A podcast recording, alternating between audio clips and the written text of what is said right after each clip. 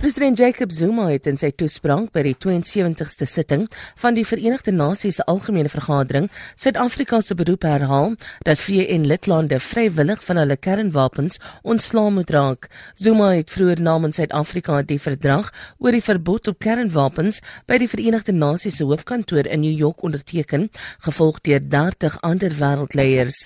Zuma het ook 'n beroep gedoen vir kalmte in die Koreaanse skiereiland en gesê lande moet kerntegnologie tegnologie slegs vir vredesame doeleindes gebruik.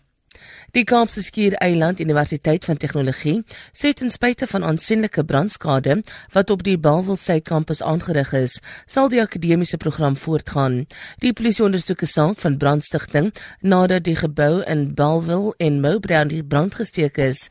'n Woordvoerder, Lauren Kansley, sê die studente wat betoog is in die middenderheid en dat geringe ontwrigtings by die fakulteite van die sake en bestuurswetenskappe voorgekom het. 'n egpaar van Mossel Bay, Graham en Carolina Minnie, wat reg staan op die aanklagte dat hulle 'n piramideskema van miljoene rand bedryf het, sal na verwagting vandag in die Tembaletto streekhof van George gefonnis word. Die egpaar het tussen 2002 en 2009 die sowat 700 slagoffers van bykans 300 miljoen rand besteel. Hulle is in 2009 deur die valke vasgetrek en is in Junie onder meer skuldig bevind aan bedrog, diefstal en geldwasery. Hulle is tans uit op borgtog van R50 000 elk. Reddingswerkers by 'n skool in Mexico stad sê daar is minstens 3 kinders wat nog vasgekeer is in die puin van 'n laerskool wat tydens 'n kragtige aardbewing ineengestort het.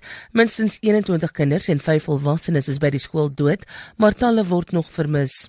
'n Meisie is vroeër opgespoor en reddingswerkers het 'n brandslang laat sak om water aan haar te verskaaf.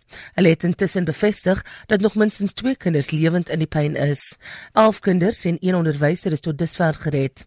Die dodetal na die aardbewing het intussen tot minstens 230 gestyg. Meer as 200 skole is deur die aardbewing geraak, waarvan 15 erg beskadig is. Vir Groep FM nuus, Alexander Rosenberg.